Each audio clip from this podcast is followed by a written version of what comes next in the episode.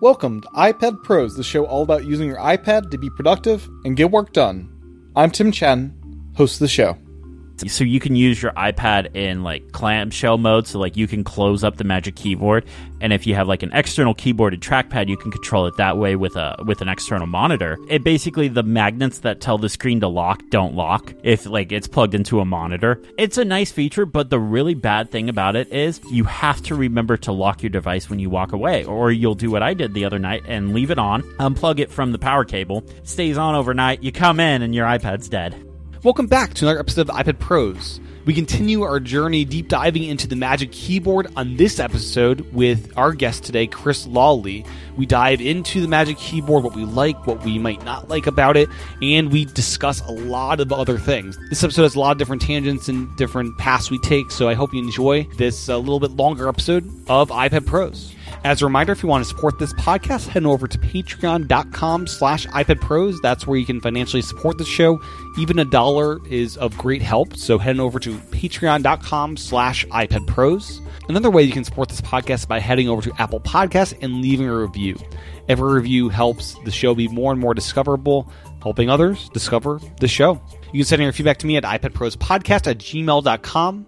With that, here's my interview with Chris. Enjoy welcome back to podcast, Chris. Hey, thanks for having me back. I'm uh, super excited about this. Absolutely. I've been wanting to find someone to chat about Magic Keyboard, and you seem like the perfect someone because uh, you are really into keyboards and also the iPad, as we all know. Yes, I'm a huge keyboard nerd, and it kind of just like popped out of nowhere that I got really into like I started caring about keyboards. Like I used to use just like whatever cheap twenty dollar keyboard I could get my hands on, but like out of nowhere, I really started caring about mechanical keyboards and all that stuff. And the Magic Keyboard, oh, I have thoughts on it. Indeed. And yeah, today we're just me mainly just diving into Magic Keyboard and I guess keyboards in general. Yeah. What I guess to start, what's your background or experience with keyboards? What's your evolution been? Have you, you know, you started on the Mac obviously and what kind of What's your keyboard story? Actually, I th- we could probably go back a little bit further than that. Um, my dad was really worked in an IT department for a really long time,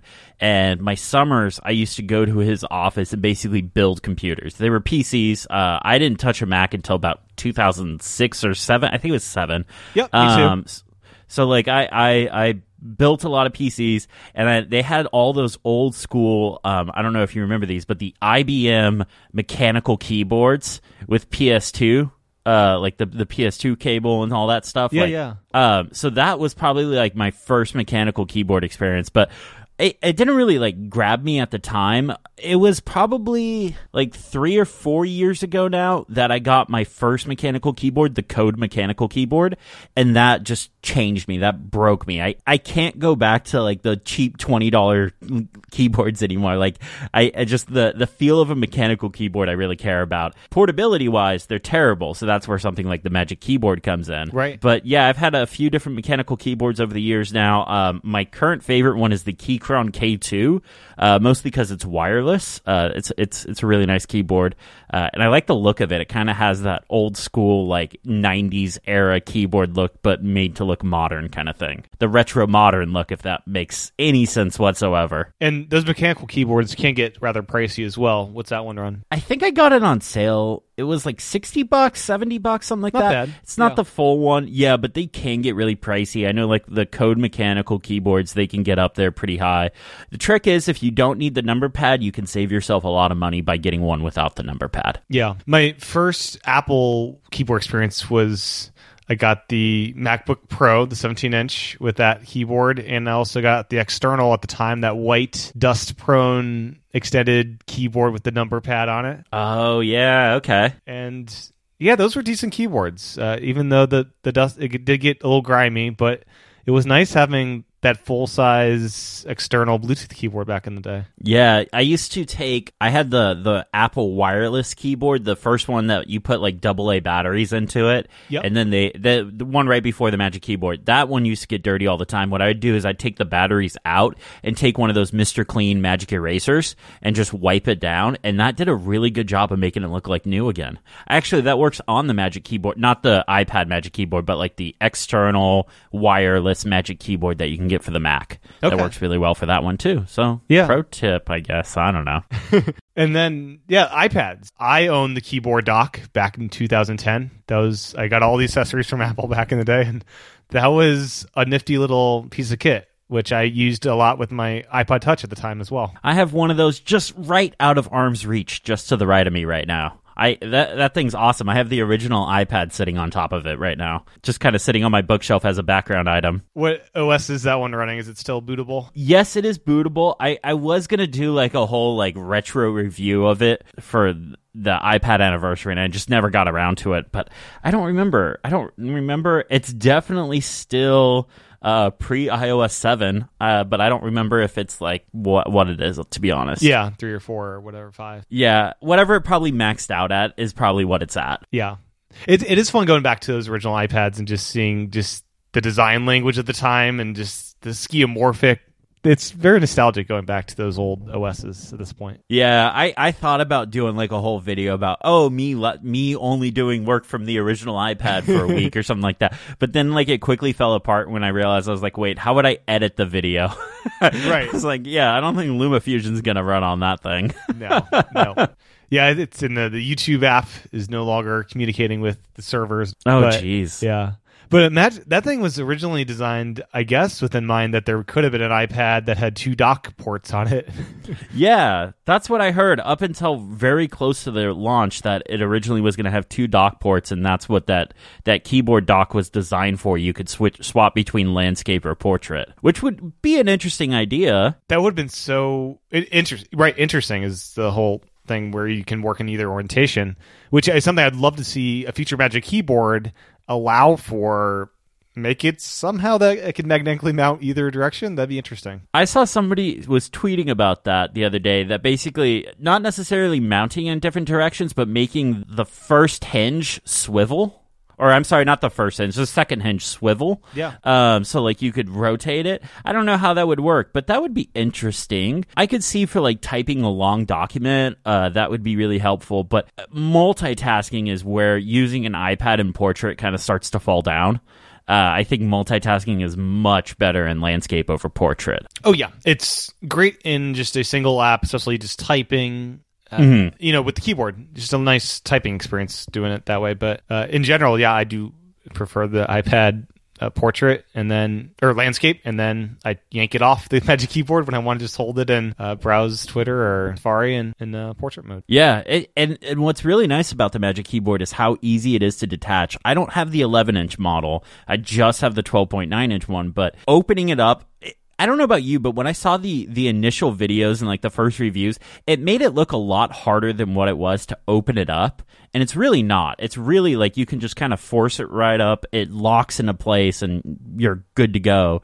And then detaching it, I can pull it apart with one hand. Yeah, I'm the same way as far as taking it off and also opening it up. It's really not that hard. It's basically just a laptop. Yeah, yeah. And I love the little touch of the screen doesn't light up until you engage the second hinge. It'll just stay there unlit until that second hinge. I don't know what magic they're doing to determine that, but it's brilliant. There's probably some sort of connector or something that physically connects once it kind of opens up to a certain spot. I don't know. I, I, I, I'd be curious to see what's inside of it, but I'm not pulling mine apart. That's for sure.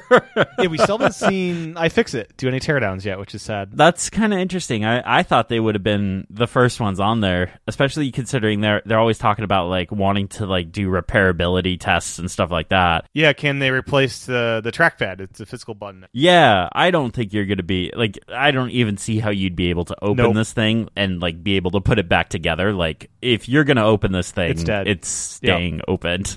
yeah, exactly. Yeah. Yeah, but I mean, overall it's a really interesting design. I mean, it is I I got a lot of uh compliments and backlash for this in my review on YouTube uh about calling it a laptop.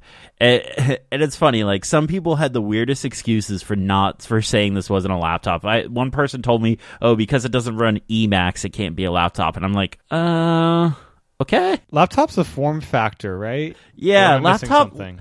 Laptop's a form factor. It doesn't. There's no like definition of it requiring to do a like a specific task. I, you know, everyone's workflow is a little different. For me, this is the perfect laptop. Uh, another thing I mentioned in that review is uh, I've been working on the iPad now since a little bit before the iPad Pros came out, so probably going on five years now because it's 2020 and they came out in 2015. Yep. Um, the like Air two generation where the had Yeah. processor in there. Yeah, exactly. It was it was when iOS 9 was in beta was when I was starting to get really serious about it and then when iOS 9 came out of beta, I was like uh, Eh, out of beta and then like right around that time LumaFusion came out, so like that was when I was getting super serious about the iPad. So it's been about 5 years now that I've been working off the iPad. And and all throughout that time I always felt like I had to make excuses Yeah. to work on the iPad. Like I was like, "Oh, I need something that's ultra portable," or but really, I just like the iPad more. It's more fun. Yeah. Yeah, exactly. Like so, I finally stopped giving those excuses, and I'm just like, nope, I like it more. Just like somebody might like Linux on a desktop or Windows. I, I'm just kidding. Nobody actually likes Windows. yeah. Anyways, sorry. I was I just went off on a tangent there. Yeah, but the whole ease of just taking it on and off, it's first off really quick and easy, but it's just a joy to just marvel at how easy that is. It's like, oh, my iPad is just now it's on the keyboard, now it's off. I'll be on a couch and like, oh, I need to type something, like throw back on the keyboard, I'm done, let me take it off, and I'll be bouncing back and forth like within an hour session, maybe, you know, twenty times, and it's a joy to do that. Yeah, and and one of the things too that makes it really joyful, I don't know if that's a word or not, is the smart connector. The fact that it instantly pairs and you can just start typing right away. I don't know about you. Did you ever try the bridge keyboard? I never did because I never wanted a case that was so cumbersome to get it in and out of. And also, I looking at it, I had fear I'd probably damage my iPad trying to get it in and out. Honestly. I I thought I was going to too, and now on mine, I actually just gave mine away because I have this now, and I'm like, I, I couldn't ever go back to using that. Uh, on mine, the rubber feet were starting to come off, so I was kind of getting a little wary there. But the annoying thing about that is it was Bluetooth, so you had to wait for it to pair, and then if you were just like kind of scrolling through the screen with your finger or something, and the keyboard went to sleep, you now had to wait for it to wake back up. With the smart connector, you don't have to do that. And that's, I think that's one of the brilliance of the smart connector, but nobody else uses it, and I don't know who to blame for that. I have a feeling it's Apple. I have a feeling they told everyone they can't use it anymore. yeah, it's kind of sad because the original smart connector, we had at least one charging stand, the Logi base, and it didn't charge that fast, but it was very helpful. And I actually held off getting this new form factor because I didn't have the accessories I wanted, and this Magic Keyboard was like, oh, that's the Logi base. In this case, uh, the Smart Keyboard Folio wasn't really an appealing design. I preferred the original Smart Keyboard, and uh, this Magic Keyboard is like, oh, they got a great keyboard now. Let me upgrade.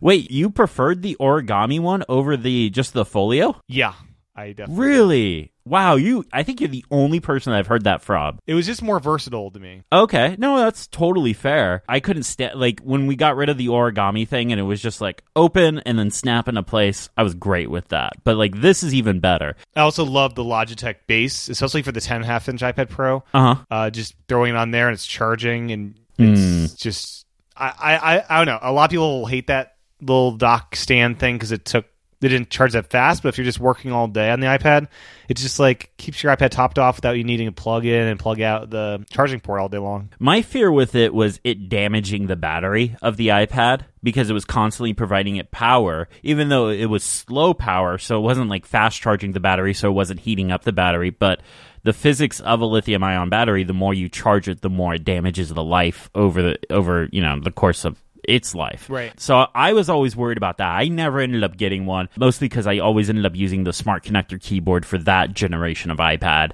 Gotcha. Um, And the cool thing about the um the older iPads, that smart Mm-hmm. connector was in the same place between both sizes. So if you had both sizes, you could use one smart. You could use the big smart keyboard on both iPads if you wanted to, and just put the small one in the big case. I kind of want the iPad Mini to have a smart connector just to use a 10 and a half inch keyboard with it for the occasions you would have that. That would be interesting. It would be the case would be so much bigger than the iPad Right. Mini. It'd be funny.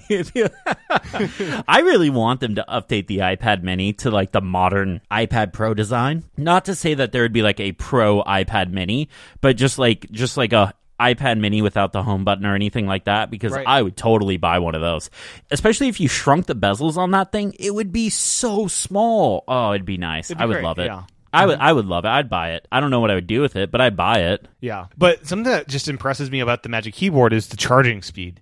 It's Yes. fast. I was anticipating Logitech base, and no, it's uh, basically functions as your regular ports. No super fast charging if you have one of those 30 or 50 watt chargers. I was surprised about that too. I thought it was going to be basically trickle charging, but no, it looks like I some people did some measuring. I unfortunately I don't have the tools to do the measuring, but it's charging around like 20 watts. It tops out around 20 watts, and the iPad fast charging tops out at 30 watts. So mm, not that big of a difference. The charging brick that comes with the iPad is 18 watts, so it's a little bit faster than what the standard charging brick can support. So you're not really losing anything if you just use the standard charging brick that comes with the iPad. Yeah. And I love the placement of that port. It's behind the actual iPad when it's in propped up. You almost forget you have anything plugged in. It's out of sight, and that's Yeah. kind of a nice visual decluttering, so to speak. Though I struggle if they put it on the right side. And, and that's not like a pun or anything because they put it on the left. Yeah, yeah, it's great having one each side for sure. You're able to charge and, and yeah, It kind of bothers me because I'm like, okay, but the iPad port's on the right side, so maybe that port should be on the right side. But then I think, oh no, the standard port for any laptop charger is on the left side, and then you have one on each side. But then I'm like, oh, but that one can't pass data, so it's not really the same. I don't know. I have gone around and around ever since this thing has been announced, and I haven't decided if I think this is the right side or not. I in my review, I was like, you know what, it probably is because now you have one on each side. It's the standard charging side. It, it makes more sense, and in just my weird brain is the only thing that's keeping me from thinking that it's not the right side. yeah. I think the majority of people use it for charging, and I mean the port in general. I mean people do hook up external Yeah. stuff to it, but uh, often it will be a temporary thing. I just need to transfer this file, plug in, plug out, and the versatility of either side. So if you're at a table, you have versatility of where is my AC outlet, and it's just more versatile, which is great. Yeah, you don't have to drape it around the back of the iPad or anything. You could just plug it in. Yeah. No, it's Yeah. fantastic. Yep, And yep. So my only Mac I currently have still is a 2011 and 11 inch MacBook Air. Ooh. I use it to upload stuff to iTunes Match. That's the only thing that computer does. And I pulled it out for the first time since getting the Magic Keyboard. I couldn't help but notice that I love this keyboard, but after getting the Magic Keyboard, I realized, oh, my iPad is a better keyboard and trackpad than the beloved MacBook Air generation. Yeah. The old, the old trackpads were diving boards where you couldn't click on the top, and the keys were actually mushier than what we have now with the Magic Keyboard. It's kind of bizarre to see that flip. You know, it's funny you bring up that 11 inch MacBook Air. I've been thinking a lot about that device. So I recently picked up an 11 inch uh, iPad Pro, uh, 2018 refurbed one, and I've been th- and I didn't buy the Magic Keyboard for it. I just bought one for the 12.9. But I've been thinking, man, if I had the Magic Keyboard for that thing, it would be just like having that old school 11 inch MacBook Air, which I never had, but I always wanted one of those. I still love that laptop. It's such a it's a it's a cute little small form factor. I wish they'd made more small laptops like that. But I wonder if the 11 inch iPad Pro with the Magic Keyboard just replaces that. Like, if that is that new 11 inch MacBook Air. Yeah, and I would probably say once they go ARM with the Mac, we'll get a 12 inch MacBook in ARM again. I think that'll happen. Oh yeah, probably that, or they'll shrink the uh, MacBook Air a little bit more or something. Yeah. but yeah, I, I would I would expect that. It may not be any surprise to you, but I have not been keeping up with what's going on with the ARM Mac transition. It's not really been something that's really on my radar, even though it probably will have some repercussion for iPad users. Oh, for sure. More likely to have more likely to Final Cut and Apple's Yeah. first party apps on iPad in that way. that and you know probably faster processors too like if they're putting more and more into the you know give more and more more and more money to the silicon team and to the processor team and all that stuff they will be making faster and faster processors for the mac which will push the ipad further and further which is all great like that's Yeah. fantastic i i just haven't been keeping up with it too much so i don't know exactly what's going on with it like i don't know if they have a timetable or anything i don't think they've announced anything right They've not. No. Okay. All right. I didn't think so. I figured I'd at least hear about that. So the new iPad Pro has a larger camera bump. And something I've noticed as I'm using this iPad Pro is it kind of serves a utility of just being able to feel that bump and oh, that's the orientation I need to throw it onto the Magic Keyboard. It's easier to fuel Huh. that versus the small camera. I, I I think I don't know. Is that something you get an impression of doing? I use the USB C port. Like like I put my finger on the side of the iPad so when it's in landscape, the the right side of the iPad. If I don't feel the USB C port, then I know it's on the wrong side because Okay. I know the USB C port should always be to the right of the iPad or the keyboard case. Yeah. So I've always used that, but that's that's interesting. I didn't think about using the camera bump like that, but yeah, I've always just like put my finger where the USB C port goes. Have you ever actually thought you put it the right way and it didn't connect? It's like what's going on here? I don't think so. I might have, but I also don't. I wonder if the ma- see. I don't want to touch my setup right now because like Yeah. uh, like I don't want to do anything. But like I wonder if you do flip it over, if it would even connect, or if the magnets aren't even in the same place. I think it's not in the same place. I don't think it would work. I don't think it'd hold. Yeah, up. yeah. I don't think it would hold it up either. The magnets are impressive. The Yeah, the they are. is just it's a marvel that you can. So one thing I, I sometimes do is I'll be like on a chair with my knees kind of like at my head level or even above, reclining like backwards in bed or something. And the iPad can basically be above your head, and that hinge won't move. It's an amazing thing. Oh yeah, it's it's really good. I wish it went back just a little bit further. Like everyone said this,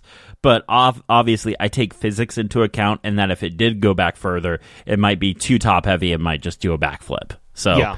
The less than like the smaller angles, the ones where it's like almost closing are just impressive as well. Just being able to Yeah. like, lie in bed and this is the most sturdy stand where you don't have to worry about an iPad falling in your face anymore. Yeah, exactly. And you know what? It makes for a great bedside TV angle too. Like you can just put it on like a, a bedside table or something. You could tilt it down or whatever.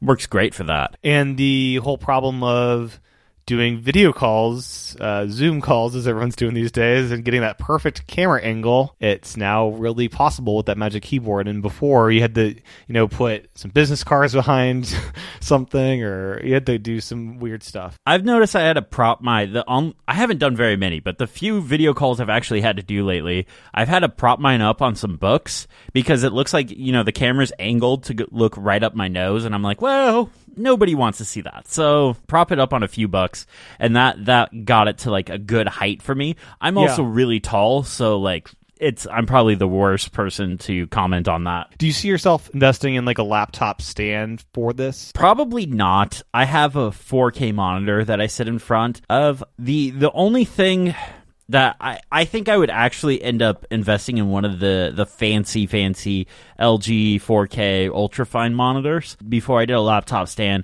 Because my biggest issue with about using a monitor right now is the color reproduction of my monitor isn't perfect. So when editing photos or color correcting, I have to go back to the iPad display versus using the monitor. Um, so I, I think I would I would get like one of the fancy nice monitors with like good color reproduction before laptop stand. I looked at some and I just didn't find any that I liked that that would look decent on my Yeah. desk. And I film my desk a lot, so uh, whilst aesthetics aren't exactly the most important thing. When you film your desk as much as I do, like you kind of have to think about what looks good on it. You can't just put whatever. Right. Now, do you see? So Apple finally added a logo to the back of this thing, and it's in the right orientation. Do you see the camera moving in the next generation iPads? Do they finally actually bite the bullet and say uh, the camera should live up here at the top? I could see the next redesign moving the camera up to the top on the 12.9 inch iPad Pro. They would probably replicate it on the 11 inch too. Um, mostly because in all their marketing material too, like they show you using it in landscape. Uh, uh, multitasking. Uh, Everything feels like it's definitely designed for landscape now. Uh, you know, it's funny you say they put a logo on the back. I slapped a sticker over it, so you can't even see that anymore. uh, but yeah, I can see them moving the camera up. I don't think it'll be in like the the next version. I think it'll be in like the next redesign, if that makes any sense. Yep. But they there it is rumored that they're redoing the screen, the display. So since they're tinkering with that, maybe. Yeah. Maybe. I don't know. We'll see. I really don't know because I, I struggle with that one. I don't think they'll add two. I remember a few years ago when, when I was getting Face ID and when, you know, how Face ID only worked with, or it still does, it only works in portrait mode on the iPhone. But, uh, it, everyone was thinking, oh, they'll put two Face ID sensors in the iPad, one for portrait, one for landscape. Right. There are rumors, oh, they'll put four in. Whatever. Yeah, no, I don't. I don't think there'll be. I don't think there'll ever be two front camera array systems. I I could see them swapping that, especially now.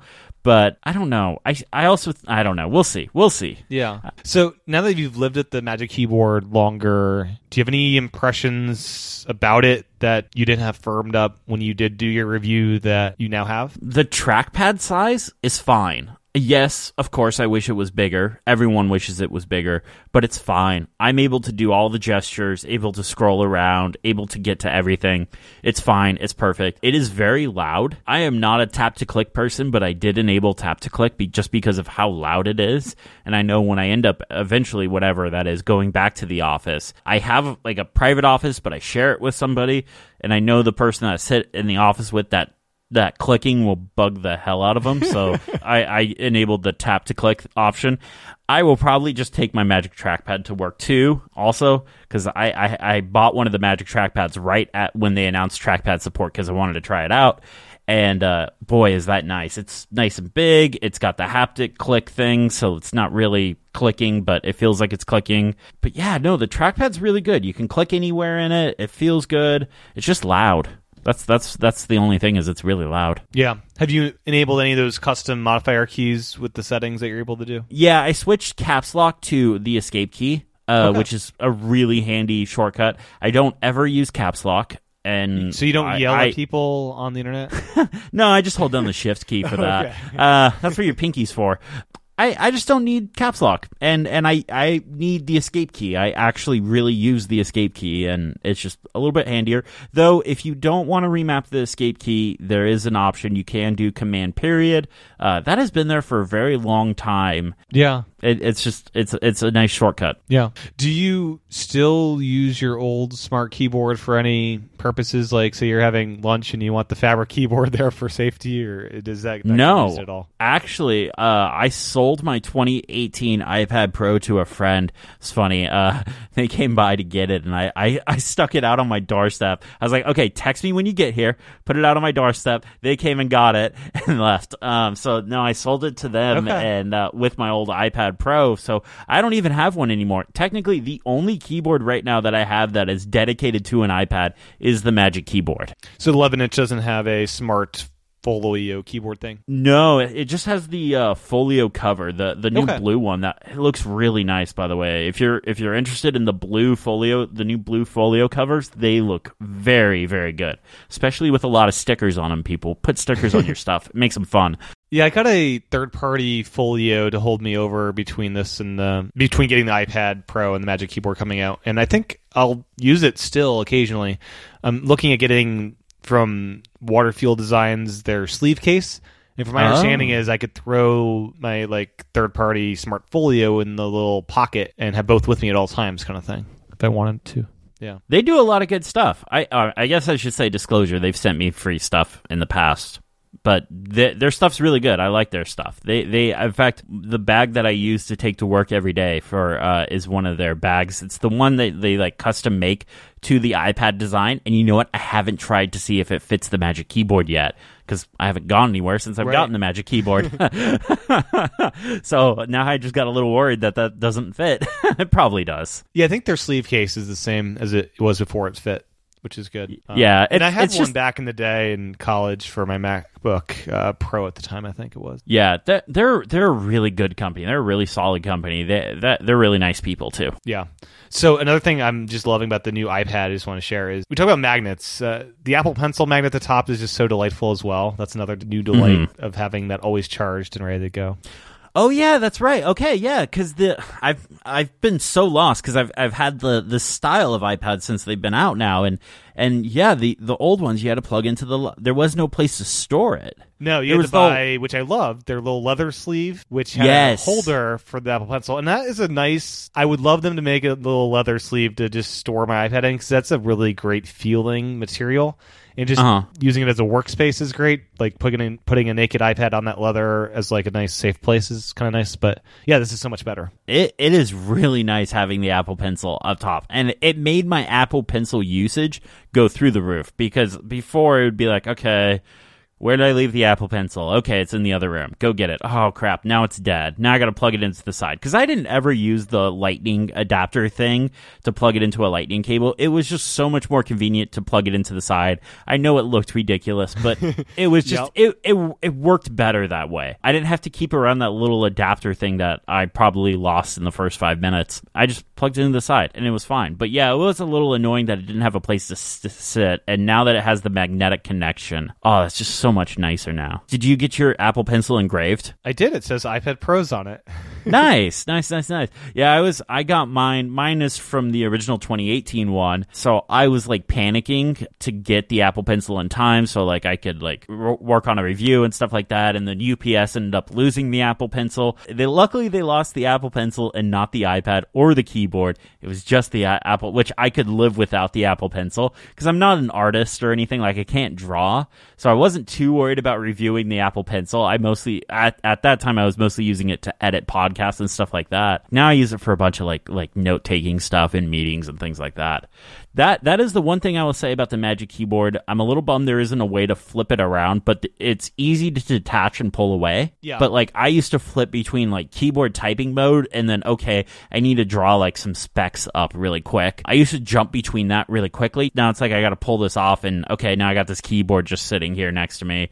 It feels a little wonky, but it's not it's not the end of the world. Right. And you can always close the Magic Keyboard and shut it to the surface to rest your iPad on safely. Yeah, exactly. And it, it's not the end of the world. I'm kind of curious what ends up happening when I go back to the office and like go into meetings and stuff like that and like how that use case shifts because that's that's primarily when I was like, okay, I'm in typing mode. Okay, now flip to drawing mode. Okay, flip back to typing mode and stuff like that. And Yeah. and so I'm kind of curious how that works. I wonder if I'll just end up drawing with it while in the Magic Keyboard stand because it totally works.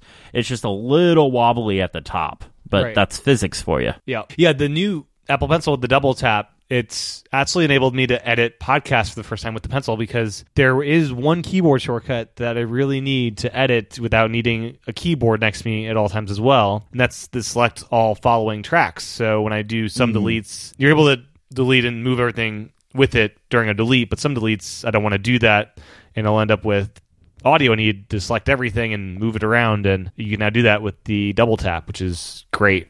And it's really been game changer to do that. One of my favorite things about Ferrite, I'm guessing you use Ferrite to Yeah. edit your podcast. Okay. Yeah, what other Uh, tools one of my- there?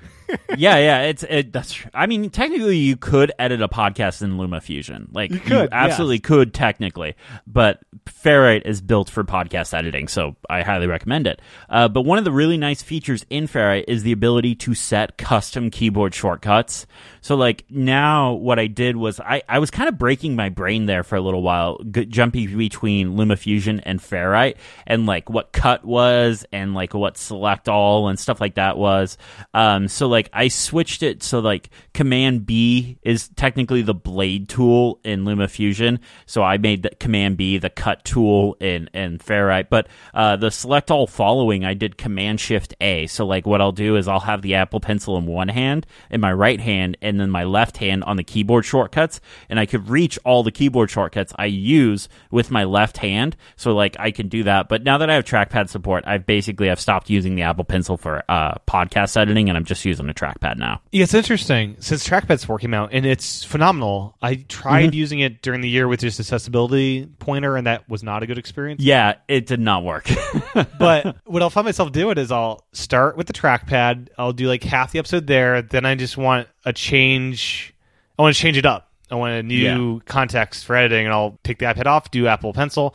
I'll actually flip the iPad and do it uh, portrait for Apple Pencil editing, and it's just like it. It's more fun just to have a change of change of scenery for my editing. Yeah, and and you know, I don't know about you, but I have like RSI issues. Like it, it's not bad, but like you, I can kind of start to feel them getting worse. So being able to like switch up what I'm using helps a lot. Yeah. Uh, so that that's one of the things I appreciate about using, you know, touch, Apple Pencil, trackpad, keyboard shortcuts, all that stuff kind of together. Yeah. And for all my keyboard shortcuts, the ones I actually use, I actually don't even put a command key in it. It's just like S, D, F, E, and G. It's like basically, you know, if you're playing a computer game with your keyboard, they're kind of like the same keys I'd use for, uh, for my keyboard shortcuts for Ferrite. That that makes sense. Yeah, I just I had that issue where like my brain couldn't remember like what it was in LumaFusion versus Ferrite, and I always Right. found myself using the opposite. So I wanted to make them match as much as possible. So that that was something that that was really helpful that you can do. Uh, but like your your shortcuts, that makes a lot of sense. Like if you don't have that previous knowledge or burden or whatever you want to call it. Right. Yeah, absolutely. And then what is your recording setup for when you're recording on iPad? What do you actually do for that? So right now I am talking into the Shure SM7B. It is kind of a fancier uh, like studio vocal microphone. It's it's a microphone that's been around forever. In fact, it's what Thriller was recorded on. Like that's how old it is, but it's like one of those tried and true microphones that like audio tech doesn't really ever change. It, it's very rare audio tech changes. So like it's one of those proven microphones. And I just uh, my brother who is an audio engineer, he let me borrow his, and I really liked the way it sounded. So I ended up picking up one for me. I use it a lot for my voiceover work or voiceover stuff for my YouTube videos. Then that gets plugged into the Zoom audio recorder where I record my local audio track. So like it just records to an SD card and then I just take that SD card and plug it in and grab that audio track once we're all done. But then from the headphone jack out to the XLR port on my audio interface, so I have the Scarlett Solo audio interface, that's where my vocals go into the audio interface so you can hear me on the Skype call and then my headphones plug into the audio interface so I can hear you. And that way there's no like uh, uh, like on the recording because if I was to do this on the Zoom audio recorder, it would record you talking into it. So this way I can just hear one of us or Gotcha. you and it doesn't record both of us onto the local track. It's kind of a very convoluted setup, but it, it it's pretty solid. I haven't had any issues with it. What's probably going to be really annoying is I'm guessing I have a really strong feeling. I I don't know anything. I really don't know anything. But I have a really strong feeling that the audio setup is going to get fixed in iPad OS 14 to the point where th- it'll make this kind of setup obsolete and I don't need the Zoom audio recorder anymore. I'll just, you know, plug into the audio interface and be able to record a local track on the iPad and do a Skype call. I'm hoping, I don't know anything, I just have a really good feeling about it. Yeah, hopefully.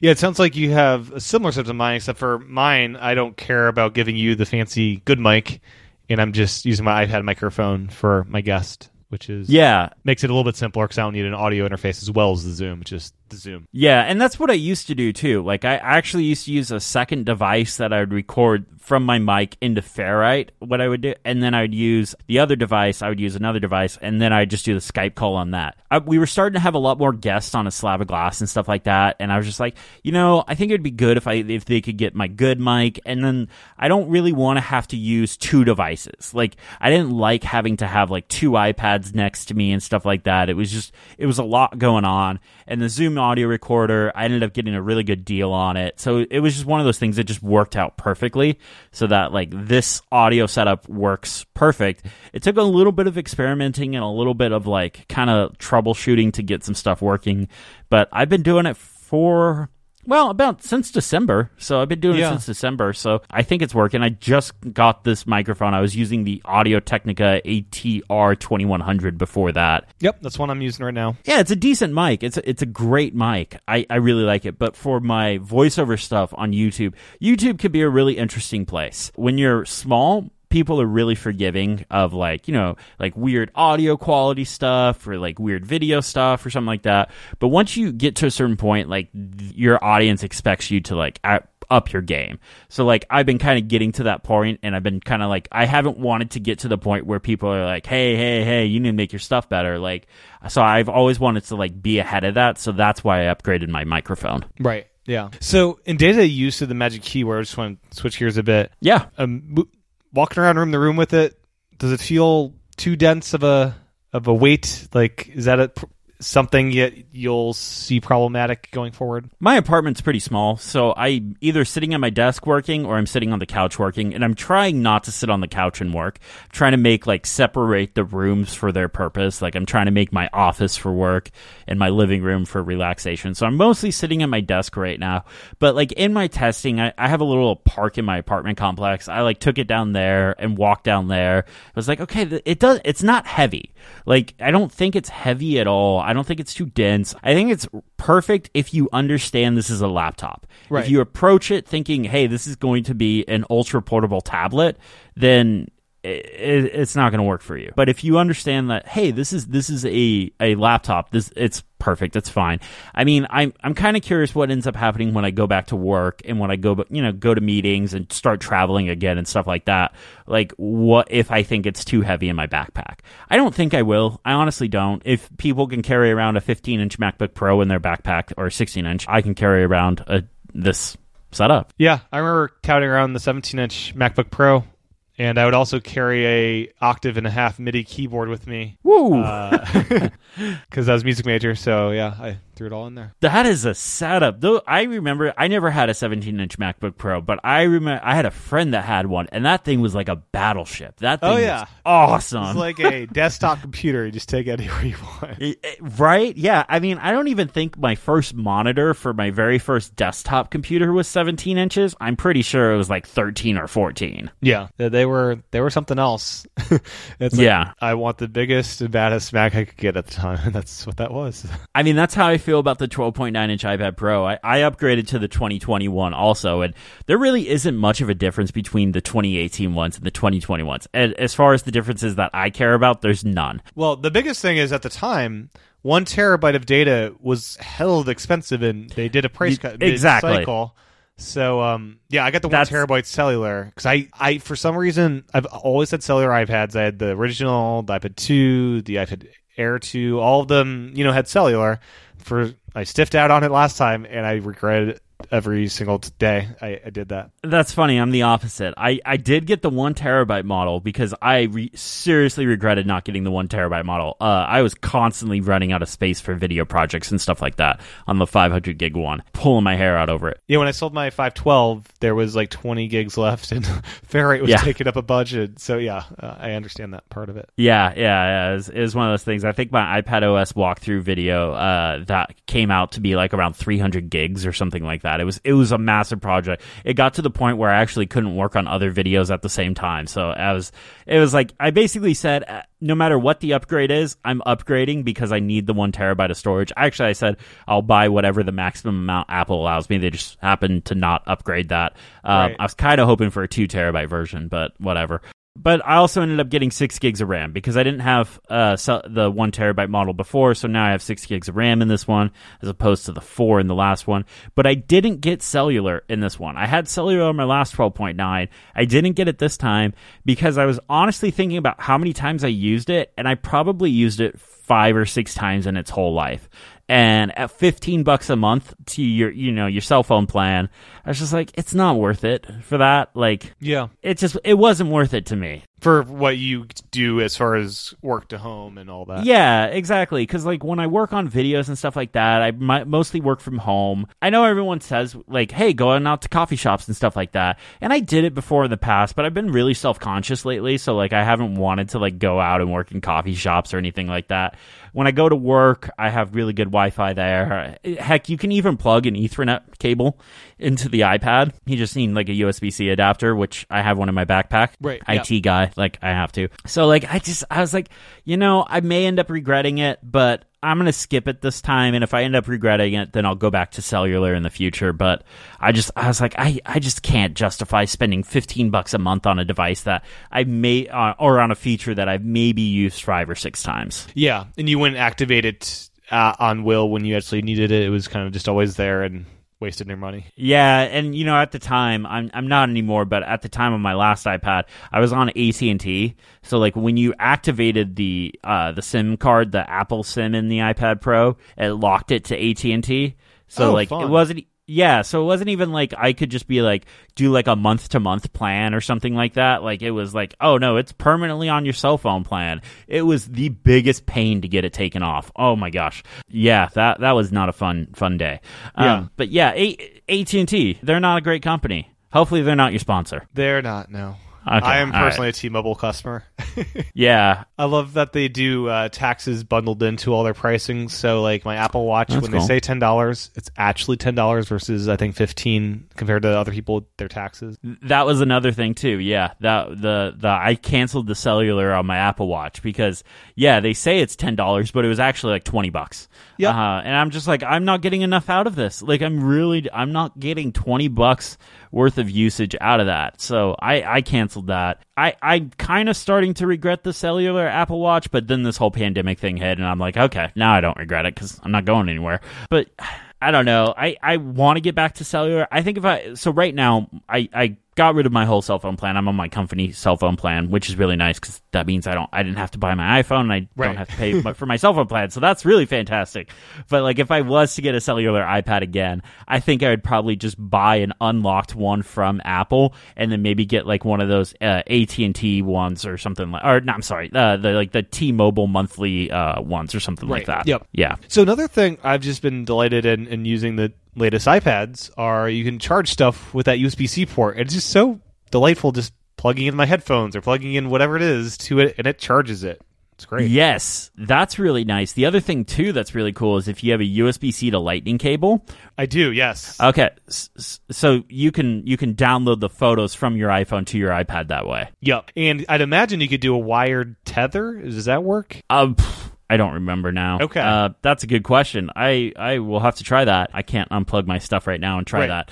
Uh, but uh, that is actually, you know what? I have the 11 inch right here. Let's let's let's do a little bit of uh, Yeah. experimentation. I don't know. I don't think it's gonna work. But Okay. you know what? To be honest, who knows? Maybe it will. Right. I don't remember that being a feature. Yeah, you don't but- need a camera connection kit anymore with your iPhone. You just plug it Oh right in. my! It is so nice that we don't have to use the camera connection kit anymore. Not that it was a bad thing; it was actually a really handy tool. It's probably like the dongle that I've used the most. Yeah, it was like um amazing thing back in 2010 when we discovered that that USB version let you hook up microphones to a 2010 iPad. It was just a a, a revelation that you could actually do this back then. Yeah, absolutely. It was it was pretty cool. Let's see here. It is getting connected. Personal hotspot. Trust. Let's see here. Oh, it's. I think it's connecting. Is it connecting? No, no, never mind. Nope. It's not. Okay. Nope. Sorry. I thought we I thought it had it for a second. It saw that it was plugged into another computer and then no, it didn't it didn't do it. So tethering does not work through USB-C to Lightning. Okay, that is The more to you know. I'm kind of curious. I was curious what you think about the the lack of a function row on the Magic Keyboard. Uh, looking at my YouTube comments, which is, is great. So it's funny. I, I make fun of YouTube comments a lot, but really quick, it, it's they're great when the video is small and it's in my audience and stuff like Yeah. that. But when a video blows up, that's when like. Y- Anytime you see like those screenshots of weird YouTube comments, that's where they come from. Is when videos blow up to groups of people, like like you know, like the Android group of people will see like an iPhone review, or like the Linux people will see a Mac review, or Right. something like. That's when that's kind of starts to come up. Looking at my comments, it seems like to be the biggest complaint is the fact that there is no function row. And for me, I, I kind of hemmed and hawed about that, but like you have the trackpad shortcut of pushing right up into the right hand corner, and that brings up Control Center, and that's kind of enough for me. And you can do scrolling, two finger scrolls to change volume, which is nice. Yeah, yeah, absolutely. But it, it's nice that that's there. But like having like maybe a mini function row right underneath where the iPad would have been would be cool. But at the same time, like I don't know if there'd be enough space for you to put your finger in there and press down on it. Uh, I I've always kind of wanted ever since the iPad Pro, actually ever since the 2016 MacBook Pros were announced, I always thought the Touch Bar would actually be really cool on the iPad. It would be. Yeah. I'm not sure you have, you have room for it as well, though. I do think with the next OS upgrade, having command one, like assignable number row function key basically is what I want. Yeah, or yeah, something like Change the globe button to a function key button and have that top row function as assignable system wide stuff for that. Yeah, I've always been uh, not always, but for last few years, I've been asking for the feature to assign system global wide keyboard shortcuts, and they kind of gave it to us in iOS 13.4. You have to enable the the full keyboard. Oh, I forgot what that is called, but you have to go into accessibility and enable Yeah, the full full, keyboard keyboard. Yeah, but then it kind of does some weird stuff with like the navigation keys and stuff like that, which it's great for. Like it's perfect for what it's designed for. You can't have the keyboard shortcuts and not have the navigation ta- uh, Right. feature take over. I use too many apps like things that have its own custom navigation that it just completely breaks. So I'm like, oh, I I can't use it. It's it's great for those that need it, but for me, like I just I can't. It, it breaks my brain a little bit. So hopefully, like they gave us fake trackpad support in uh, or mouse support in iOS 13. And Yeah. they gave us fake keyboard things in iOS 13.4. We'll get the real thing once 14 comes out. That that's what I was kind of hoping too, and, and that's what I was kind of thinking. I'm like, okay, I could see them like, okay, here's the this accessibility feature. We'll see how it works. Who uses it? Does it expand beyond just like because like mouse support expanded way beyond just like the general accessibility crowd. Like everyone I know had at least tried it out on the iPad or Right. was using it full time. I was using it all the time. Heck, I had went mouse crazy over the summer. I bought way too many mice to try. Yeah, it was a fun time. It's bizarre the flip because trackpads didn't really work with the mouse support. And the mouse support, you had all these customizable buttons, and then once this trackpad thing came out, all the gestures and the kind of like go to the top of the screen left and right, it feels all of that feels just so much better on the trackpad that I no longer need my mouse because it feels like crap versus the trackpad. Exactly. And do you have a Magic Trackpad too, by I any chance? I did. I went to eBay and got one for seventy bucks, and I Nice. it is delightful using that huge. The trackpad's almost half the size of the keyboard. It's crazy. Yeah, it's it's very large. I did the really really dumb thing and bought it from Apple and bought the space gray version without knowing that it was twenty dollars more. Yeah, Yeah. It, it costs Yeah, I was- all that I- money to get the premium black materials. Premium premium paint. yes, that's my first Taptic um, trackpad. I never Oh, had really? a laptop You- with it. So I guess it would be mine too because I I've never the last MacBook Pro I owned was the no wait did the 2014 MacBook Pros have that? No, I no, they didn't. so. I don't No. think so. I think it was the 2015 MacBook Pro was the first one, and then I don't actually. I, to be honest, I don't even know. But uh, yeah, I think this is my first one too. it's amazing how it feels like a bun. It's remarkable. The, my favorite thing to do is just to turn it off and try clicking it. it's like, why aren't you working? and I get I didn't realize it was glass until I heard it on a podcast. I thought it was just a nice shiny some kind of, kind of material, but I didn't think it was glass. So I guess it can break. I've seen a few like pictures of people like throw this in their bag and like something smashes it or anything. So this trackpad will either live at my desk at home or in my office at work. So I'm not entirely sure where it will. But I, I think another plug for uh, Waterfield Design. I think they make a little sleeve for the. the yeah, that's right. They do. I, I don't think I would buy one, but uh, I, I think it's just going to either live one place or another. I won't take it back and forth just because it is made out of glass, but it feels really nice. I mean, I, I work in IT, so all of the people that work with me that I assign computers to, they get Windows laptops. And Windows laptop trackpads are terrible. They are horrible. But I and I hate trackpads, but Apple Yeah. trackpads they just they just work great and I, I love it. The only thing I wish about the trackpad is I wish they had a three finger gesture down to bring up spotlight. Oh, that would be super handy. Yeah, that would be really nice. I mean, I know you can hit command space, but like three finger swipe down to bring up because you have three finger swipe up to go home, but three finger swipe down to bring up swap. Because then you could use your suggested apps and not even bother with keyboard. Yes, yeah, exactly. Like you, you could do that, or you could just like quickly search for things or run shortcuts. There's there's so many things you can do in Spotlight that I don't think people like. You can do calculations, measurement conversions, find out what the weather is. There's so much stuff you can do in Spotlight that I don't think people. Is it still called Spotlight or is it Search now?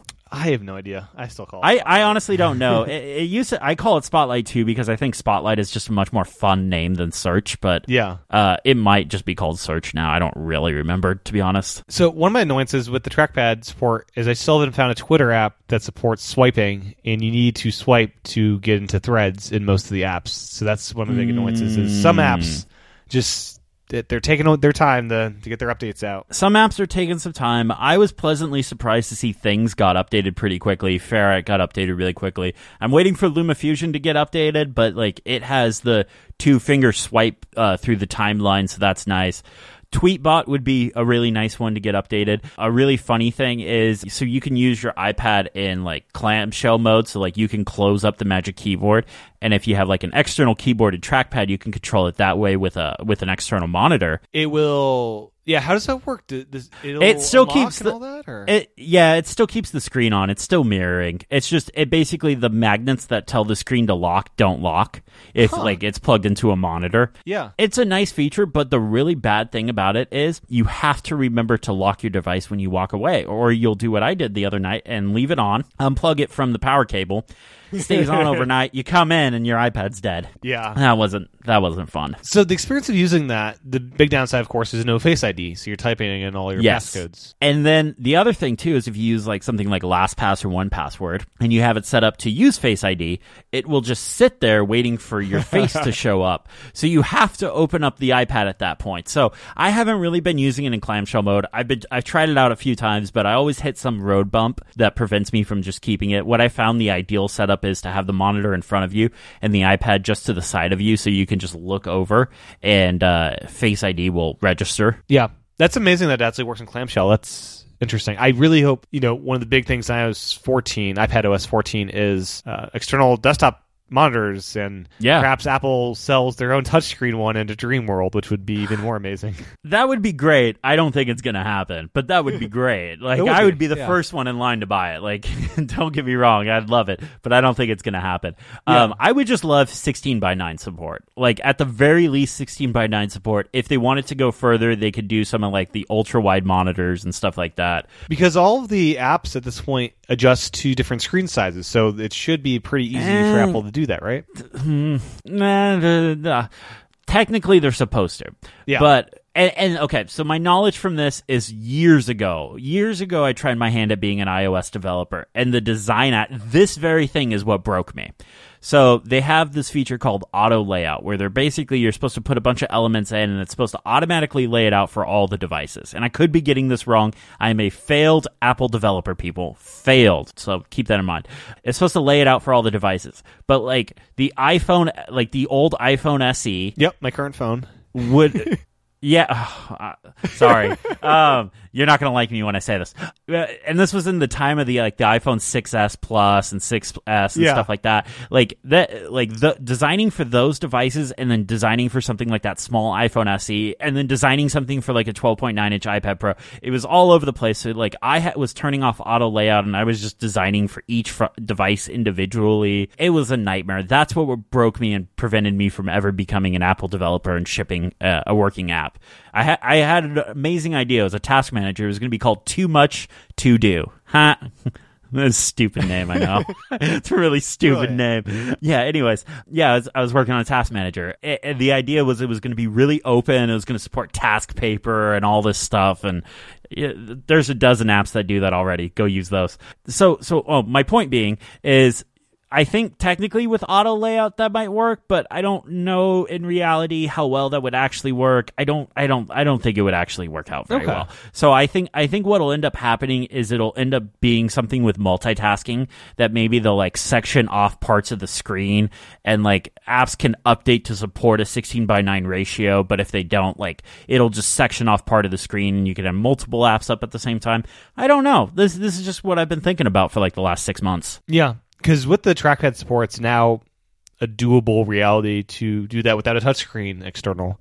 And there mm-hmm. are some things that. What are you finding that you still reach up to do touchscreen stuff now that you have the trackpad? Are you doing much ta- touching the screen when you're using the trackpad, or how how are you finding that? So, if anyone has ever read my Twitter page timeline, whatever it's called, you'll know I'm a terrible speller. I misspell everything. I don't know why. So I reach up all the time for the, uh, you know how like there'll be the three words at the bottom, the suggestions? Yeah. I reach up and tap those all the time. And so one of the things I love about the Magic Keyboard is that it sits forward as opposed to something like the Brydge keyboard where it sits back. It's really easy to just as you're typing to tap, reach up and tap on the screen. And there's also like a, a shortcuts bar in uh, Drafts. Drafts my main text editor. I have a bunch of shortcuts and actions and stuff down there at that bar. So I will quickly reach up and tap those and that will like insert a link or do all sorts of weird markdown stuff. So like I use a lot of that like quick tapping thing all the time while typing. Yeah, that's really interesting because I, I do that as well. And I am also finding myself dragging windows a bit more with touchscreen versus trying to do that with the trackpad. Yeah, that that's another part where uh, multitasking really fall, falls down with the trackpad. I think we'll see some sort of redesign that takes. I don't know if it'll be a complete redesign, like they'll get rid of the current implementation, but I wouldn't be surprised if we see something that brings trackpad friendly support. Yeah, something that did surprise me is the slide over, uh, hiding and showing it I find it a whole lot easier with the trackpad. Oh, uh, it's so nice. It's so great. Especially hiding it. Like before, it was such a pain to try to get rid of the app, and it can be on the left side of the screen, and you can hide it really quickly. It's brilliant. And I think one of the big things you need to do, though, crank up that trackpad tracking speed because that makes those uh, gestures, the bottom right and top ones, so much easier to initiate. You know, it's funny you say that. Um, I completely agree with you on that with the 12.9, but I actually saw some people say slow it down on the uh, on the 11 inch one yeah. because it's actually smaller. Which th- I almost feel like I should just go buy the 11 inch one and then take advantage of Apple's very generous return policy. Just because like I have so many questions about it, and I kind of feel like I should do a video on it. But at the same time, I was looking at it the other day and it was really far back ordered, so I probably yeah. won't. For the trackpad stuff, you can uh, just use your Magic Trackpad and uh, Pro That's true. You can use that Lightning to USB C cable, and you don't need a pair it you can just plug it in and it'll work wired. Hmm.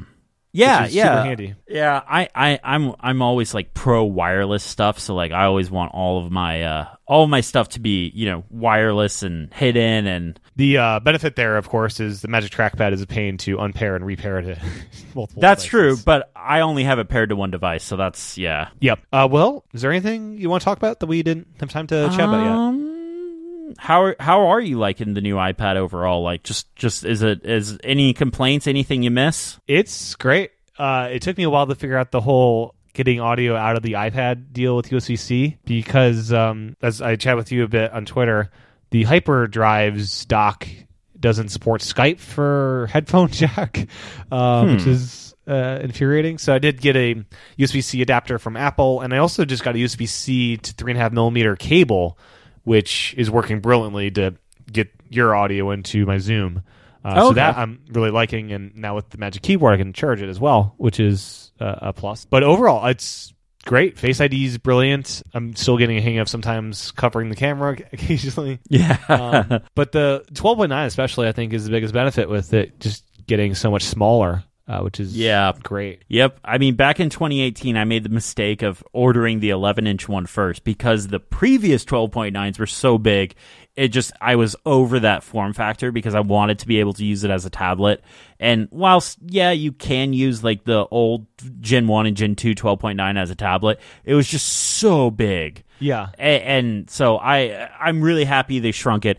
I did end up just recently rebuying the 11 inch one, but that's yeah. for a whole nother set of reasons that we don't have time to get into. And then I missed out on the whole awkward phase of this generation of apps needing to update to support the screen size. So I've only found one app, Editorial, that has not updated, but everything else Ooh. seems to be uh, fully supporting this uh, screen size uh, because I waited so long. I really wish editorial would get an update. I, I know I know the developer was working on some stuff and some stuff happened and stuff, but like I I wish I I I really liked editorial back in the day. I think it was a really good app, but it it's just so far behind on like uh, modern iOS, iPad OS feet. I always say iOS now. It's so hard to say iPad OS. Uh, modern iPad OS features that uh, I I just I couldn't keep using it. So I I'm all in on drafts. I, I love drafts. I still use it to guide me through the process of posting my podcast. I have a workflow that it opens this web page. It asks me to enter the URL, and then it kind of walks me through the entire process and Oh, okay. everything I need to. So that's the one thing I still use it for. Nice. Okay, I'm with you. Yeah, yeah, that that's really nice. I don't know. Thinking back, it seemed like all the apps got updated pretty quickly, but honestly, if my memory is pretty bad. I don't remember to be Yeah. honest. but it, it is really nice. I I do uh, really just like this hardware, the the flat design and it's Yes. great in the hand. Uh, it sounds like this design is going to be what's going to be coming to the new iPhone, which I am all for. yeah, which is great because I have the original iPhone SE, and that's another cornered flat design. And when I upgrade, which we're here and we're getting a like the iPhone 12, uh, it'll be a smaller Face ID phone than the um, 11 Pro, which I've always felt the Face ID phones were just a tad too big. So I'm glad they're making it smaller, which will be nice. Uh, See, I and I'm all in on the uh the plus max what, whatever the I, Apple naming it's so bad I can't ever remember. But yeah, no, uh, um I'm all in on the the big the big phone and I, I kind of treat that as more of like an iPad mini. yeah. and and that's like uh, you know like I run a lot of shortcuts and stuff from that. I don't really use my iPhone that much because a lot of my stuff can be done on an iPad, and I spend most of my day sitting in front of an iPad. Yeah, but I'm very excited for the flat design too, because it'll be, I think, easier to grip in your hand without slipping out. And Yes. uh, and with the smaller size, they're already um they've reduced the they're taller phones versus the wider phones, so already they're a little bit more grippier. Now making it squared off will make it even better for the grippiness, I think. Yeah, actually, I don't use cases on my phone. I don't own a case that will fit the iPhone 11 Pro Max Plus double time, whatever it's called. I don't own a case for that phone, so I'm all for making it grippier. The only time that I ever feel a little weird about not having a case is when you go to Starbucks and you go through the drive-through and you hand them your phone to scan the barcode thing. I always feel like I'm going to drop it then. That's the only time I'm ever worried about dropping my phone. But Yeah. other than that, I don't. I don't use a case. I do still wish Apple made a gold iPad Pro, but Oh, I- me too. I did go with silver, and that does seem to be the the way to go for me, at least. Yeah, my 11 is silver, my 12.9 is space gray, so I'm happy there. But I would love. It, it's funny. The 2018 one was the year that I was like, okay, I'm actually gonna buy a gold iPad, and then they didn't make one, and I was like, oh, Yeah, they got rid of uh, bummer, They got rid of the gold. Apparently, that's not professional. because professionals can't have fun. Yeah, I, yeah, can't have fun. I know. I want a blue iPad. I want a blue or like a forest green, like dark green, or an orange iPad. I just want bring color. Color is fun. Bring color back. yeah. But I do like the kind of you see the silver on the iPad Pro. Just looking at it, it's like a nice little frame, which I just find beautiful. Yes. Yeah, and you know what? To be honest, I think the silver does look better than the space gray. Like looking at them now together, I think if I could go back, I would get these 12.9 in silver, um, just because I think it looks a little better. I think it has a little more personality to it. Um, the Apple logo is mirrored and things like that, and it just looks good. and it's slightly nostalgic at this point. It's like, oh, the original iPad, and my old MacBook Air, they were silver, and now Yeah. the silver is kind of nostalgic, which is kind of funny. Yeah, exactly. I, I like the silver. I'm, I don't know. We'll see what happens with the next iPads. I'm holding out for color, but you know we don't even get color in the the the expensive iPhone line, the big expensive iPhone line. You know, except Right. the midnight green color. That's Right. the only color Basically you get. Yeah, it's like come on, it's just bring color back. It's so much more fun. So, did you opt for Apple Care monthly with this new iPad because it'll also cover your keyboard? And is that something you're you're You know, doing? I never get Apple Care. I never buy it. Maybe knocked on wood there, but I've never with any of my Apple devices bought Apple Care. Okay. Yeah. Uh, and I've only I've only ever had I've had two issues with two Apple devices. My original MacBook Pro from whenever that was. It was one of the very first unibody ones. It was the first unibody one. So whenever that was. The hard drive died in it. They replaced the hard drive. That was great. And then on my iPhone 6S, I dropped it because again, caseless. Only time I've ever dropped and cracked the screen on a phone. It's Yeah. This little crack in the top right corner. Took it in the Apple store. They said it would be 30 bucks to fix it, and they gave it to me for free. I have no idea why. It, it was before I was like, it was before, I think it was before I even did YouTube, so it wasn't like anyone knew who I was or anything, so it Right. wasn't that. So I, I don't know why they gave it to me, but uh, they've always been pretty great, so I, I just, I, I figure if don't. I do battery swaps every year or two that uh, that pays for itself.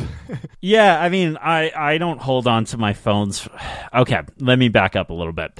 If I was buying my phone, I would probably hold on to my phone for like three years. But since my company buys my phone, I get a new phone every year because I'm the person that makes the technology decision, and then somebody else just gets my phone. yeah. So yeah, I, And, um, I'm that person. Something I discovered in selling my old iPad Pro was I remembered. Oh, Apple offers for ninety nine dollars, uh, replacing your iPad to replace the battery because they don't swap the battery; they just replace the whole device. So I comforted my buyer in saying Oh, accurately that if any blemish or anything looks weird, just swap the battery for ninety nine bucks and you get a brand new device. It's pretty sweet. huh? That is a really good deal. I didn't know that. Hmm. Yeah, because so, uh, my my 2018 iPad Pro, it, its battery it, its battery isn't bad, but it was Yeah. definitely one of those things. Like if I was doing a heavy LumaFusion edit, it I needed to be plugged into power, or I would only get like an hour's worth of battery life. Right. And Lu- Yeah. LumaFusion isn't great on your battery, especially when you're editing 4K video. But uh, yeah, that's good to know. Maybe next time around I'll do it. I yeah, if you have like a minor just- screen blemish, it's like, oh, let me get that swapped for ninety bucks. Nine bucks. Yeah. I I just I don't. I just don't ever break devices. I'm I'm careful, I guess. I don't. I Yeah, because the replacement cost it's like six hundred or something crazy. Yeah, it's it's it is expensive, and that was another reason why I bought an 11 inch iPad Pro was because if something ever was to happen to my 12.9, I need to have a backup. Like I need to have another device that I can use for YouTube and for my work and stuff like that. And also iPad OS 13 beta. I don't know about you, but it broke me last year. Like trying to put together my iPad OS 13 walkthrough video. Yeah, think Uh, I installed it on just one of my two devices at first and waited until the very end until I installed it on my big iPad Pro. Yeah, no, I, I only had the one iPad Pro last year, and that was miserable because it was the same iPad the same iPad Pro I was filming with iPad OS 13 on it was the same iPad I was trying to edit my that video on, and that was miserable. Yeah. so I was like, "Yep, not doing that again." So I bought this 11 inch one for a bunch of different reasons, and uh, I'm actually really happy with it. It's a great little tablet. yeah, I will say the 10 and a half inch iPad Pro, that's a solid device still. Yeah. The bezel on the, the sides are actually thinner than we get on the current generation. It's not uniform, but it, they're tiny bezels on the, the side. It's kind of a remarkable design, that 10 and a half inch one. And it's kind of nice still having one fast old design iPad that's like, oh, that's the old iPad design. I don't know. And fun fact, that generation of iPad Pros is the only iPad Pros that have HDR. They dropped that for the the Liquid Retina display ones. Like they Oh, that's right, technically yeah. don't have HDR. I don't think it really matters that much. No. Like you're looking, you're watching a movie on at least a 13 and a half, a 13 inch display. Like I don't think it, I don't think it matters at that point. But uh, yeah, that that one has HDR. This one, the new ones don't. The internal upgrades to that generation were awesome. Like the Yeah. pr- Pro Motion, all that good stuff. It was it was a good spec upgrade that year. Yeah, it was. Yeah, it was. It was a good. It was a good generation. I only had the twelve nine of that generation. I didn't have. I never have had the ten point five. Oh, that's just yeah, it's a delightful size just because of the bezels and what they did with them. Yeah, and the other thing I just want to say is uh, part of the reason I held off uh, as well is we were hearing about the the people getting bent iPads and stuff. I figured at this point they have well sorted out any production issues with making these things so thin and straight. I think I got asked that question at least once a week if my iPad was bent, and the answer was always no. And I, like I put my iPad in my backpack, like Right. like it, it's not it's not being coddled but it's Yeah. not it's not in this you know uh, it's not in like the most dangerous or i'm not purposefully bending it Right, i yeah. think a lot of that came from people like hey here's a thin piece of metal let's see if i can bend it oh look turns out you can bend it and i think a lot of that became oh my gosh if i just look at it funny it'll bend so i i think that got really blown over Yeah. Yeah, I was initially a bit worried about new hardware generations. Sometimes they have some quirks, so I figured Yeah. any quirks in production are well gone at this point. the iPhone 6 well, yeah, it was the iPhone 6 Plus had that same issue. Still to this date, the iPhone 6 Plus is the the or the iPhone six, is the yep. thinnest phone that Apple has ever made. They've gone thicker and thicker a little bit every year, I think. Exactly. Um, it's the thinnest phone they've ever made, and the six plus had issue being bent. And I, I had one of those. I didn't have any issues being with it being bent. Uh, I might Yeah, have I'd- put that phone in a case. That might have been the last phone I had in a case. I had the six plus as well. Did did yours bend? I don't think it did. No. I don't think so mine either. I think that was the the last phone I had in a case because of that issue. But after that, I know the 6S because that's the one I cracked. After that, I start, started going caseless, and then like you got to the seven, and I had a jet black seven. Whew, That Yeah. is not. That was a good looking phone right there. I'm so upset I sold that phone. That right there is probably my favorite looking iPhone. Just Yeah. because of like the the jet black, it was oh so Oh, yeah, nice. I, I called it the nice. Darth Vader phone. But yeah, I went from the six plus to the SE, and then I'll be going from the SE all the way up to the 12. So I'll be jumping ahead the. I'll be jumping ahead two hardware designs of the six to six seven eights and the um 10 11s. We're kind of I think we're getting a new another hardware refresh in that way. just So- just the camera jump because the the SE camera is the 6S camera, right? yep. So so you're going from a 6S camera to the 12, and like. And going from like so I, I went 10 to 11 i skipped the 10s uh that was a big camera jump for me like i couldn't can't even imagine like the camera and like battery life jump like the battery life jump alone It's like because plugged like into a battery all day when I'm at work. Uh, oh my gosh yeah, uh that Cause I, 'cause, yeah, I use it a lot during the day, um, streaming audio and stuff. Oh yeah, I'm sure. Uh, yeah, I, I the, that was that's actually my favorite feature about the iPhone 11 is just the battery life and the extra you get. I never see like the low power mode icon or the Yeah. prompt anymore. Like it's, and it's really occasionally I'm outside cold weather, it'll jump from like 80 to 10. It's like, oh, it's really cold outside. Yep. That's what happens.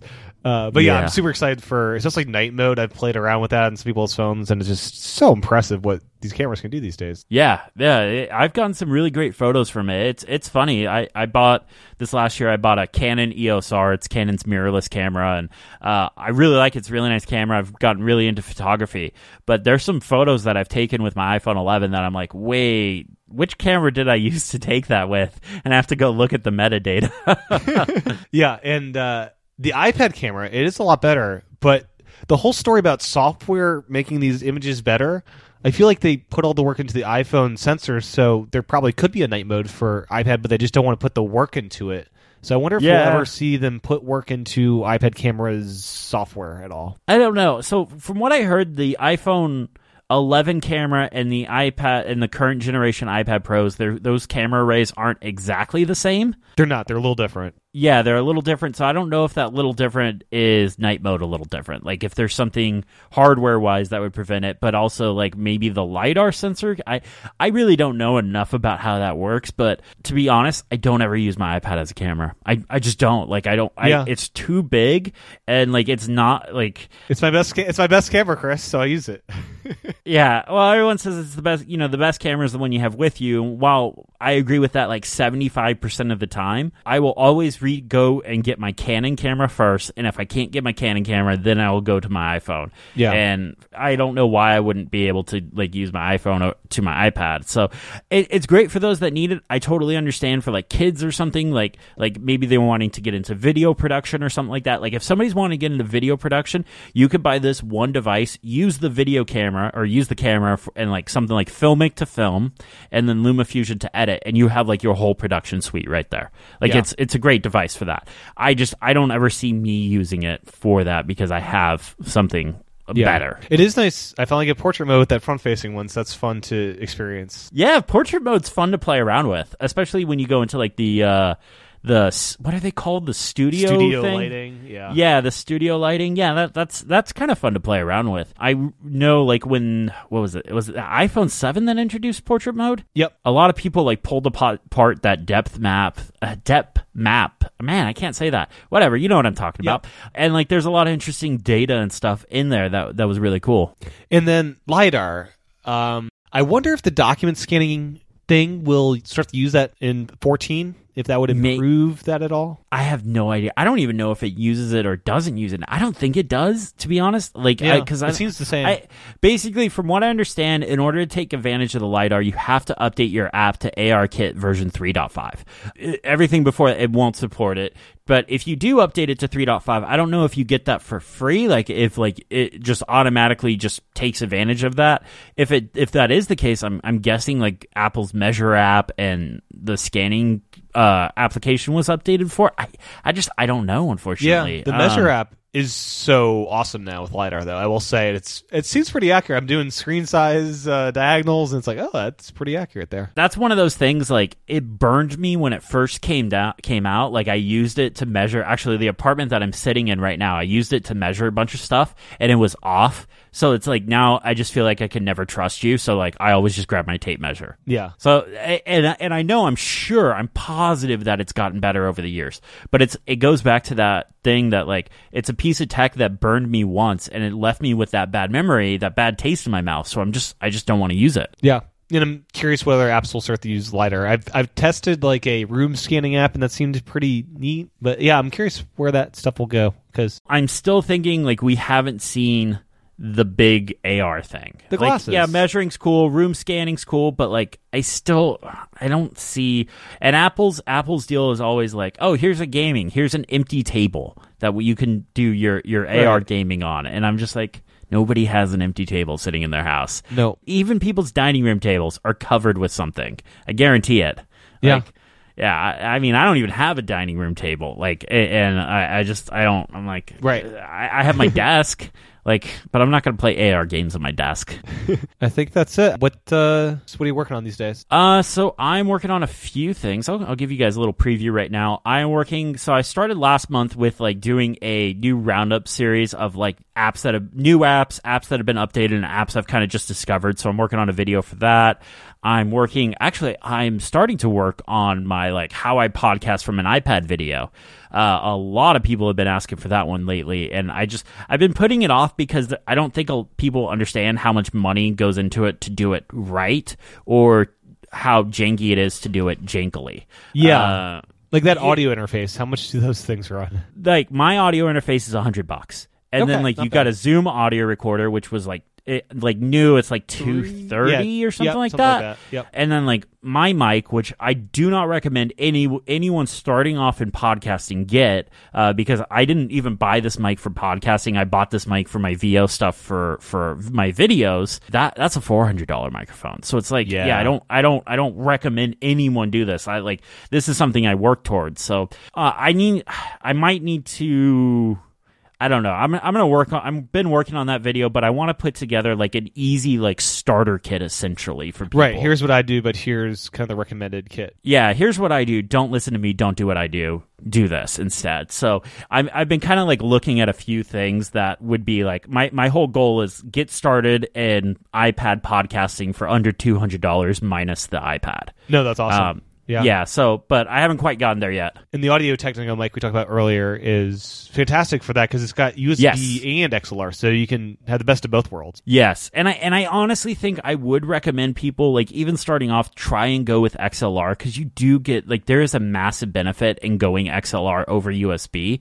Oh, agreed. yep. Um, Yeah, but it, it's it does mean you have to have some other specialty equipment and Yeah, like basically that. how I use it, I plug into the Zoom to do this kind of stuff that we're doing now. But if I need to do a quick VO like introduction, I'll just plug into the iPad over the USB port and Yeah. get that. So it's it's yeah, great. that's perfect for that. Yeah, I I'd just say for like long spoken word things, or if you're recording somebody singing or something like that, like XLR is so much better than USB. Yeah. for audio stuff. That is. Yep, for sure. Uh, the old good old analog signals. Exactly. Like it, it's kind of like what I mentioned earlier. Like audio gear doesn't ever change. Like there might be new versions of stuff that come out with like fancier dials and stuff like that, but audio doesn't change. It's Yeah. it's consistent. I mean, this the mic that I'm talking into right now, I think was made in I don't even know, but it it would this mic has essentially been around longer than I have. Uh, one final question. So for screen capture of the iPad, do you find yourself using the built-in screen capture? Or are you looking into getting an external box that is like an HDMI capture box that like gamers use these days? No, the internal screen capture is fine, especially because I can talk in what like I can talk using my microphone into it, Yeah. uh, record that audio and record the sound of the iPad. Like that's fine. But honestly, for a lot of my videos, I just film me now, like doing a top down shot of touching the screen because I, what I was finding is people like that a lot more because they understand what I'm tapping on.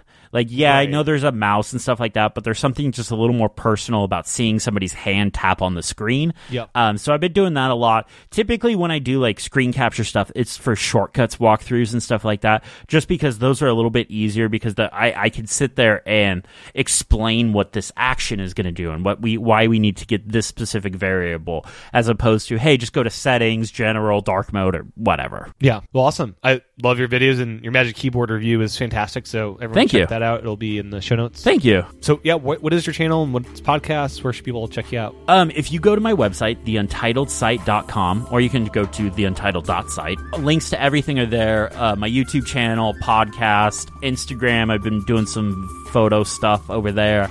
All that stuff over there. I, I may be having a new podcast launching here soon that is not tech related. So if you Oh, like me as cool. a person, I, which I'd be very surprised if you do. I'm just kidding. that that might be something that's coming out. I, I don't know. We we're still finalizing some details, so uh, it's like 50-50 right now. Very cool. Well, yeah, thank you so much for your time. It's been great chatting about Magic Keyboard, also other uh, great Apple stuff as well. Awesome. Yeah. Thank you so much for having me on. Well, that was my interview with Chris. Thanks again to Chris for his time recording this episode, and thanks to you for tuning in. Make sure to head on over to theuntitledsite.com to check out what he's up to. And as a reminder, head on over to patreon.com slash iPadPros to support this podcast. And with that, I'll talk to everyone again real soon.